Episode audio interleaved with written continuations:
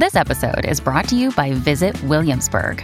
In Williamsburg, Virginia, there's never too much of a good thing. Whether you're a foodie, a golfer, a history buff, a shopaholic, an outdoor enthusiast, or a thrill seeker, you'll find what you came for here and more. So ask yourself, what is it you want?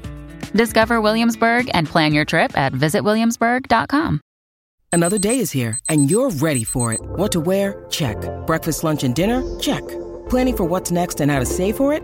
That's where Bank of America can help. For your financial to-dos, Bank of America has experts ready to help get you closer to your goals.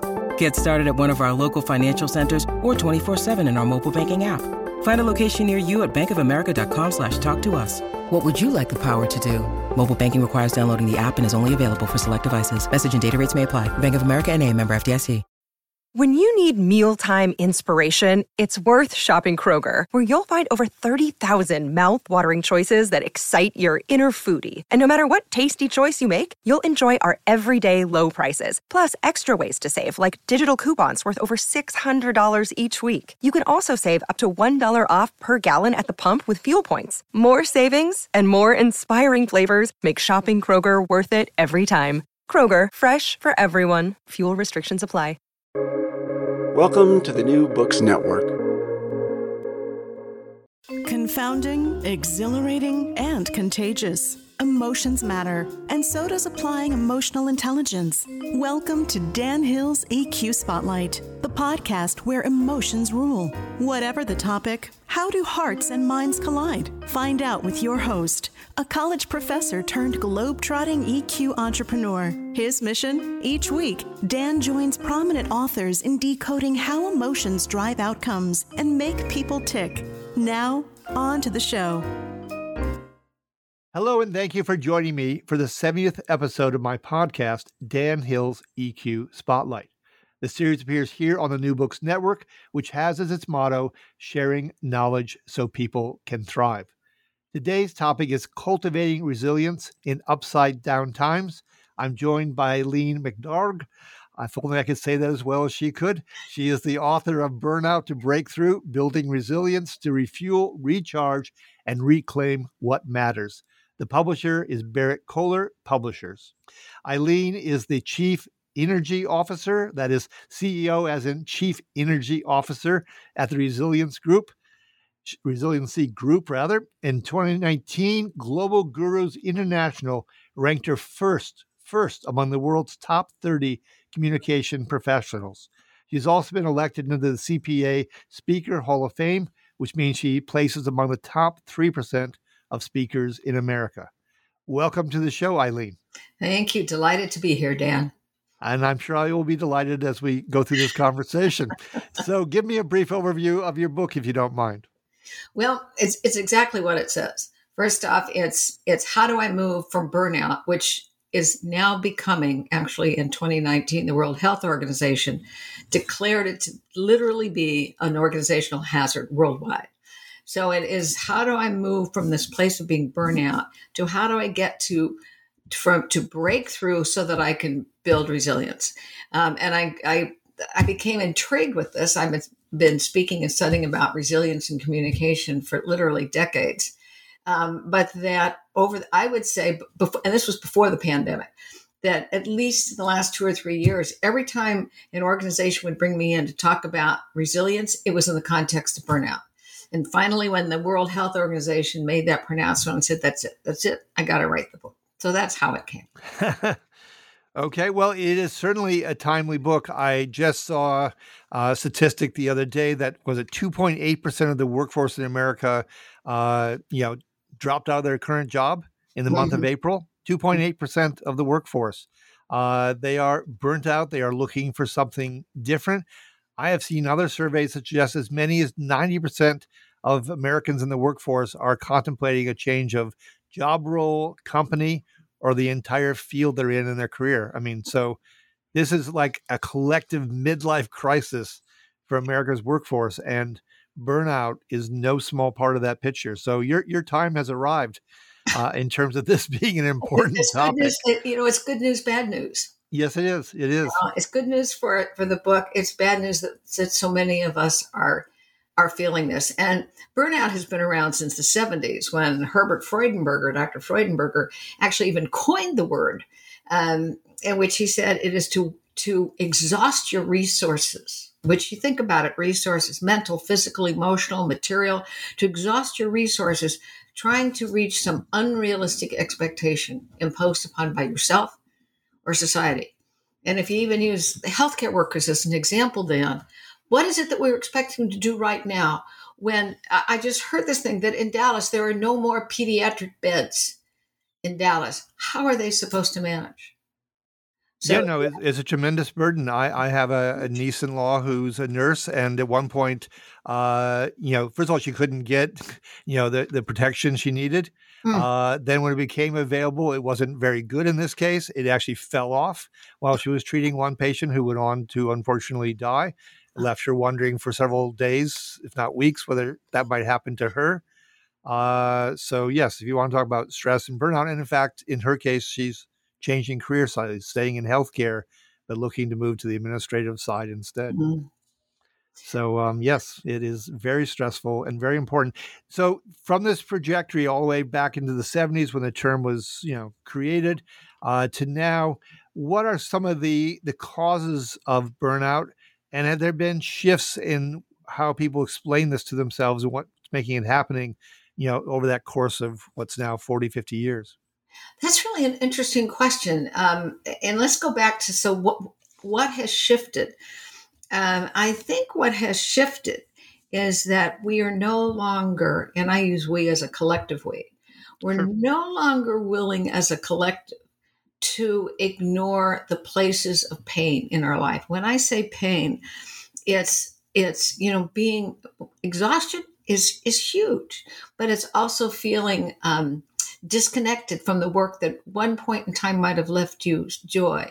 It is it is overdoing or underdoing, and when I say overdoing, it can be overdoing so much you're not getting any sleep, you're exhausted that way, or you know, or alcohol, uh, food uh, I saw one stat some time ago that in this pandemic, uh, it is estimated that some people have put on as much as 40 pounds. You know, they're eating their way through, which actually is going to make your body feel really exhausted because you're carrying a whole lot more than you ever had to carry before. Uh, it is this irritability. Uh, it's a lack of a sense of humor. Uh, there's there's so much, but you can feel it in your in your heart and in your head. And since you talk about emotion, oftentimes we push that emotion back and saying, I'm not supposed to feel this. And it's okay now to say, I can own this. And now, how do I break through so that I can reclaim those parts of my life that right now feel lost?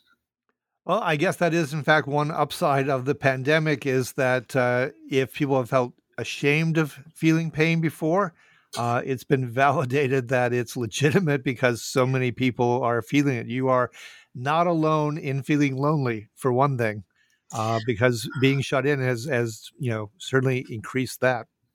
You know, you used a very important word right there, Dan. It was the word lonely. And literally, literally, maybe an hour before you and I went online, um, I I read this article that was was quoting uh, Sanjay Gupta, and what he said is one of the ways in which, with this loneliness, that we can begin to overcome it is by listening, by listening to each other. And listen to this here's the word we want to use hello. hello. That might sound really crazy, but I got to tell you, where I live in Southern California, I've you know, I've lived here for you know 41 years. In this pandemic, I get up early in the morning and I do a five and a half mile run and I can do it even in the you know when we were at the height of the pandemic because I, I see very few people until I get toward the end of my run. Dan, I have I have met more people in the last year and a half than I have 41 years here. And when I say meet, it is to say hello to people, to say things like, God, those are those are really funky running shoes you have on. Or, oh, what an adorable dog. Can I pet your dog? And by the way, all leashes are at least six feet long so I can pet the dog. and to look on people's faces, Dan, when I say hello, good morning, their faces like because they have felt and we all can feel ignored. You know you're locked in. Nobody knows that i even exist. When i can be out and just say hello and good morning and it fuels me i am no longer alone. Yeah i, I well i started my company actually in san diego and i worked very hard and the great thing was at the end of the day i could get out of my place the weather was always lovely and I could hit the tennis court or go jogging or whatever the case may be, and I could be surrounded by other people. And I could also look at the sky way above me and go, you know, my problems are rather insignificant. My stress level is is not so great. The, the, the universe is vast, and it helped restore some perspective as well. Yeah. I didn't feel as claustrophobic with my own uh, concerns and to do list for the next day. So, speaking of energy, which you are a specialist in, being the chief energy officer, uh, five and a half mile jog or run at start of the day is impressive. Talk to me about energy because you say at one point energy is the core of resiliency, and energy factors in how you define breakthrough as well. So, I think we need to spend a little time on the term energy. Thank you. Um, so let me say that energy management is the key to growing and cultivating resilience. And if you think about energy at, at its base level, it's what you and I learned when we were in school that energy is the capacity to do work. No energy, you can't do work. And I'll put work in quotes because that doesn't just mean what you do for a paycheck. We all work, whether for fee or for free. So so how what is that energy where does it come from and if you think about energy energy either comes from or is depleted by either good connections or bad connections. If you were to get in your car and you turn the car on, there is a spark that goes, the battery hits the, or it goes from the engine to the battery. And if it's a good connection, the car moves forward. Bad connection, the energy is drained. The same thing is true if you think about a power grid the lights move across, the power goes across the lines, it gets to your house, voila, the lights go on. Bad connection, no lights. So, energy then and resilience is all about what are the connections that I make? And are they giving me energy or are they depleting my energy? And if I were a management, a management person in any kind of organization, I want to look at what are the connections that I have and what is it that I am? How am I connecting with the people whom I have around me? So that's what is it that I say to myself in my head? Because huge connection there. What is it that my heart is feeling? You know as well as I do, Dan, that the heart is an incredible energy source. You and I can measure the energy of a heart far greater than we could that of a brain. What is it that I do? Does it give me energy? Does it deplete my energy? And if it depletes my energy, what do I do to get it back? And of course, then I also think we create energy through humor, which is why I believe that you know laughter is a great energy inducer. And then the last thing that gives us energy which is why I I selected one of the words that you gave me earlier was passion. Am I involved in something that feeds my soul? And that gives me energy. Well, I think that's first of all a wonderful answer, and secondly, as an interviewer, it gives me a lot of things to to uh, pursue here. Um, I, I, might start for one thing by saying the heart and the head are, and I find this fascinating, only 18 inches apart. Yeah. Uh, also fascinating in your book, you mentioned that the heart has, if I'm quoting correctly, 60,000 miles of veins, capillaries, and arteries that support it. I yeah. mean, that's just fantastic. Let's carry that over into the workplace. Uh, I'm thinking about cubicle farms and long hallways and elevators and corporate headquarters but I'm also thinking about the connection between you know uh, a manager and staff and coworkers. Uh, so what, where do those connections fire and uh, where is the battery being drained most? What have you found from your years of this kind of work? Uh, what's what's the pluses and the minuses for firing and getting the car engine going? Well, let's let's start by saying that all work starts with a relationship. It's a relationship with the task that you're asked to do. It's a relationship with your coworkers. It's a relationship with whoever it is that you answer to. And one of the things that in, my work that I found that people have forgotten about that relationship. And so feedback is once a year and it's, you know, you check off the box and did you do it?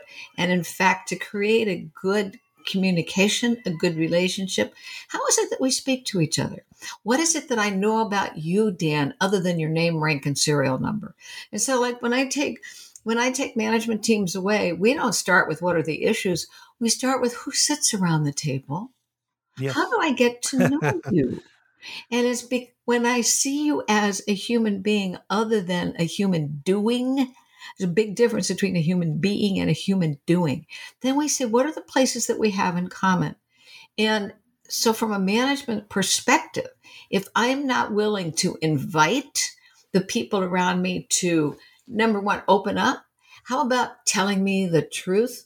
We've seen some absolutely horrible examples of a lack of management where you say something and your head is bitten off, you are name called and you're out of there. There goes the energy. There goes that whatever intelligence could have been there. And we see that way, way too much. We're having now more and more horrible examples of rotten, terrible, energy draining communication um, throughout this nation, actually throughout the world. But I'm I'm kind of horrified by what I see and hear right now for us because this is not the way you create an organization that refuels, recharges, and reclaims what matters. Again, a wonderful answer, and I really like that phrase. Uh, you know, we are human beings as opposed to merely humans doing. Uh, in your book, you offer at one point it's from Vivek Murthy, the idea of an inside scoop where the team members get together and take five minutes to actually share things about themselves through pictures, since we are very visually oriented as human beings. Mm. Uh, I, I, like that a lot. It reminded me, I was at uh, in corporate life, I was director of executive communication for a Fortune 200 company.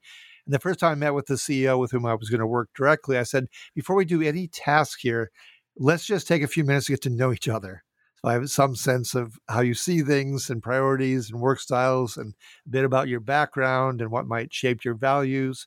And if you don't mind, I'll do likewise. And I really think that helped the relationship a lot. Um, so I, I, just I just loved that.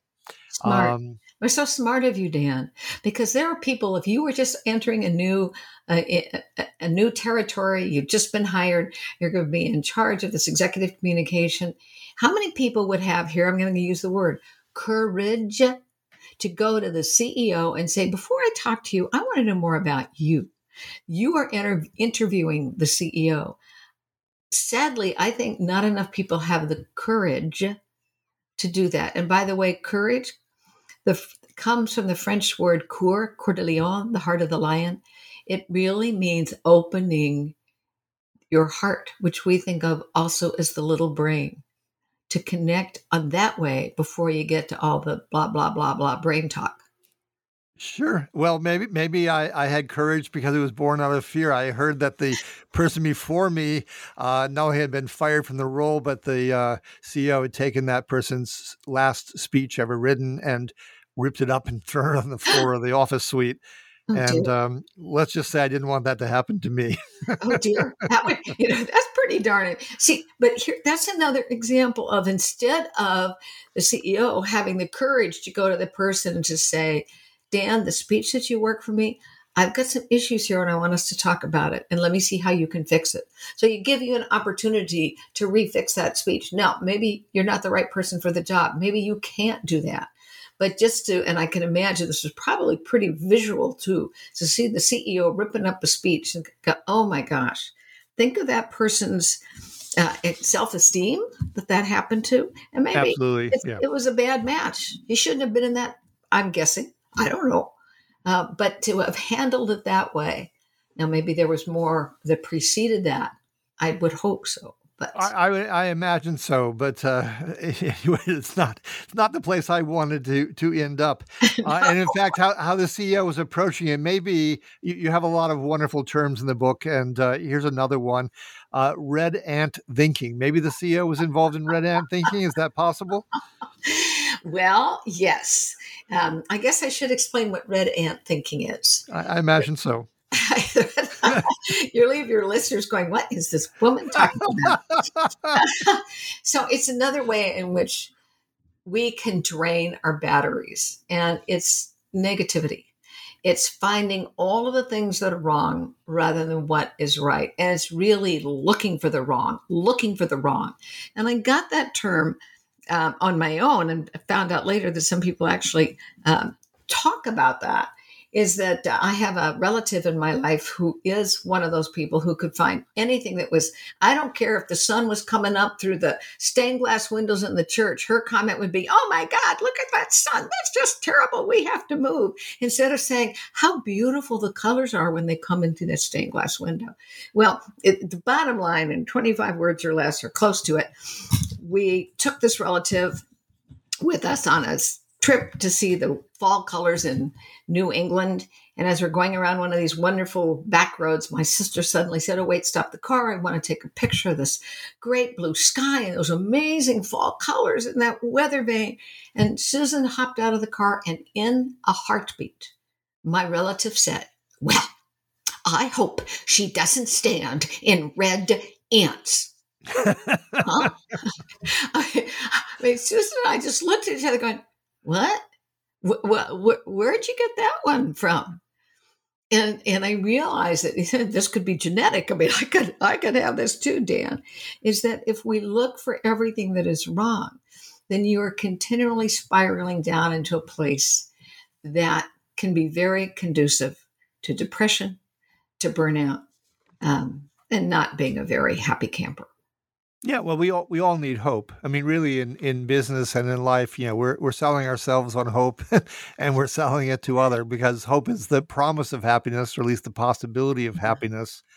And, uh, and happiness is a wonderful and very important emotion. It allows you to brainstorm better. I mean, it literally is as a as an action. It's about embracing, embracing others, embracing yourself. Um, you know, I, I happen to play tennis, and uh, someone said to me the other day, "Well." You know, don't get too hard on yourself. You know, don't don't create an inner bully. You know, allow that you're going to miss a few shots. And I, I just thought that was wonderful. You know, I don't like bullies and others. Why should I allow myself to bully myself? Oh, that's yeah, that's that's a great line because I can find myself. You know, I'll do something. Oh, Eileen, you're so stupid. How could you be so stupid to do that? And I end up beating myself out. And by the way, I teach what I need to learn so that's another good that's another good reminder. That's another good reminder of me. And uh, when we're in this learning place because it's we're always learning um, you know you use that word happiness and we hear that you know the happiness equation. I'm going to suggest i'm going to suggest two things. One is that even deeper than happiness is joy. Joy is deeper. It resonates. There are times in which you know, whatever happened, I don't, I'm not happy about it, but where, what is it that could bring me to joy? Maybe it is petting those dogs on the six foot leash. Maybe it is saying hello to the little old lady who's got her walker out and she's, you know, she's coming down the sidewalk. It's, it's deeper, it's deeper than happiness. And the other point I wanted to make has to do with that word hope. Um, Howard Zinn, the wonderful philosopher, had a line. He said, To have hope, one does not need certainty, only possibility. And I love that.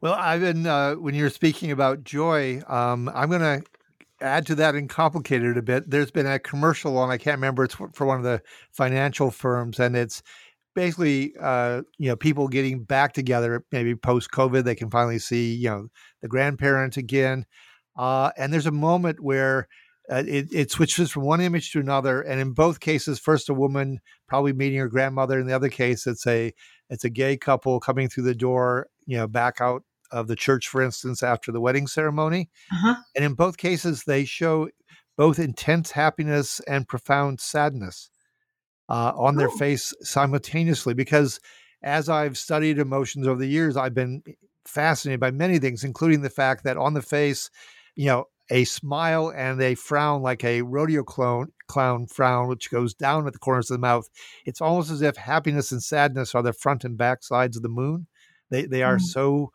interlinked because we go from sadness and a sense of feeling forlorn and abandoned and no possibility suddenly the sun is out and uh, we we feel like all those things can happen and we can get out of the shadow of it but uh, i think some of the most intense happiness e- even joy in a strange sort of way comes from the relief the transition uh, and that we feel so strongly from abject despair into happiness instead. You know, there was some. Um, I, I always loved the book The Prophet by Kahlil Gibran. Yep. And in it now, I'm not. I don't have the book in front of me, but if I can paraphrase it, basically he wrote that what is your joy? Let's see, what is your what is your joy? Is your sadness unmasked? That they are flip sides. Just exactly what you said. Yeah. Um, and so that what brings you to joy was at one point in time your sadness and vice versa. Yeah, no, always, they, they, yeah, they really feed one yeah. to the other. Yeah, I think you're, you're spot on. Spot on. Well, ha- happy to hear that, of course. pun, intended, yes. pun intended. So you're the prophet. You're you're Kahlil Gibran. Come again. You know? Well, I, I, can only try. Um, but speaking of another prophet, uh, James Joyce had a wonderful line, uh, a quote that you include in your book. Mr. Duffy lived a short distance from his body. and, and, I, and I just love that because I think part of your point here, because you mentioned earlier the head and the heart and the body and the soul. Right. And I think we need to get to each of those here before we run out of time. But it is really important, I think, in making this transition from burnout to breakthrough to indeed be connected to your body and know how you're feeling and and uh, make those allowances and and and listen to your not just your own inner voice but your own your own body yeah well the, I, I love that quote by james joyce because um, the way i have always interpreted it is that you're not you're not present where you are. So your body like right now i'm sitting talking to you at my at my desk in my office. Oftentimes my body's here but my brain is someplace else my brain is over there going, oh my gosh, how am I ever going to get on that freeway? And how am I going to get down to San Diego by four o'clock? And blah, blah, blah, blah, blah. So my body is here, but my brain is someplace else. And to be present in the moment is the most powerful thing we can do. And oftentimes it is not what we do. We either live in the past, beating ourselves up for the could have, would have, should have, how did I ever get to this place? Or we're in the future with, oh my gosh, oh my gosh, oh my gosh, what'll happen, what'll happen, what'll happen. Um, and so the ability to actually be present in your body right here, right now is is a great gift and it's something at least for me I got to work on every day. Well, I think we all do. Uh, very interestingly, then, because James Joyce, that is a quote from a, a, short story collection called The Dubliners. But since I have a PhD in English, I can tell you that, of course, his most famous novel is Ulysses. And the whole very long, very complicated book, uh, often considered the most difficult book in all of literature, takes place in a single day. So it is in the moment yeah, for 800 yeah. pages plus. Uh, so maybe James Joyce learned that lesson himself. I, I, wonder if he was happy at the end of it. uh, I don't know. I, I, only managed to get through about 250 pages and decided life is too short, and I, I, want, I wanted to be part of some other moment rather than trying to uh, deal with this mental pretzel that he had created. Even though there's some wonderful passages, certainly, like uh, young gr- girls who are young and easily frightened. I do remember that line. Oh my! That was that was quite funny. So one more place I wanted to get to was was the soul because I think that's a word that uh, maybe doesn't get a lot of uh, currency in business, but I think it's really important. Uh, you mentioned passion earlier, so to me, I, I have to imagine you're going to tell me that if you really want to get to breakthrough, uh, the equation involves the soul and may even be the linchpin to making the whole thing happen. Well, actually, it is what I call it is that notion of purpose you know, Mark Twain said the two greatest times of your life were the day you were before the day you were born and the day you discover why. I think the why. I'm I'm doing yeah. more of this work, helping individuals, and then you could do it collectively as a team or an organization. Is what is your why? Why are you here? How does that show up? How, how does how do you manifest that? And then, oh, P.S., what do you do? So it's not like saying I'm a dentist. It's saying is uh, my why. My why is to create smiles so people feel good about themselves. I'm here for contribution. Now I just made this up. I'm not a dentist, but it, notice it's very different than I straighten teeth. Yeah, absolutely. And so uh, that um, it, it is. There, I, if I could use a pun, a play on words. It is solar power. well, I, yeah, well, I went there because it seemed to me that you couldn't sustain energy without connecting to your soul because that's going to give you that, you know, that ongoing power and, and sense yeah. of purpose and yeah. resiliency that that you're writing about. Yeah. And and resiliency is not one and done. Okay, got it. Yep. What's going to happen in our life, Dan? And that's why I think of it as cultivating. I think of it as a journey. And just like you cultivate a field, you don't just throw the seeds out and go, well, okay, that's done.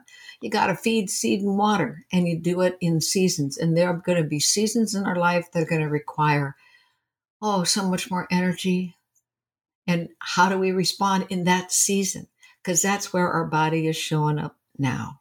So you're you're telling me you do five and a half mile runs, but really you're in a marathon.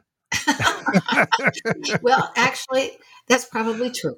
Yeah. The uh, life can be, you know, a marathon. What I don't want to miss is I don't want to miss where I am as my body's moving. I don't want to look at the finish line because I don't know where that is. Okay. Well, that's all fair enough. I want to thank you so much, Eileen. Uh, I think guests can, uh, listeners can figure out by now why she's one of the top speakers in America and why the uh, Global Gurus International said she was the number one person of the world's top 30 communication professionals. I think that all has become quite evident in the course of this interview. Um, she is indeed the author of Burnout to Breakthrough Building Resilience to Refuel, Recharge, and Reclaim What Matters. This has been episode number 70 called Cultivating uh, Resilience in Upside Down Times. If you enjoyed today's show, please give it a rating or review on iTunes. You can check out other episodes by going to my company's website at the obligatory 3Ws.sensorylogic.com, or you can go to the New Books Network, type in Dan Hill's EQ Spotlight, and find them in that way. Finally, I like to conclude every show with an epigram. In this case, I took one from Nelson Mandela, who mm-hmm. said, Do not judge me by my success, judge me by how many times I fell down and got back up again. Mm-hmm. Until next time, be kind and stay safe.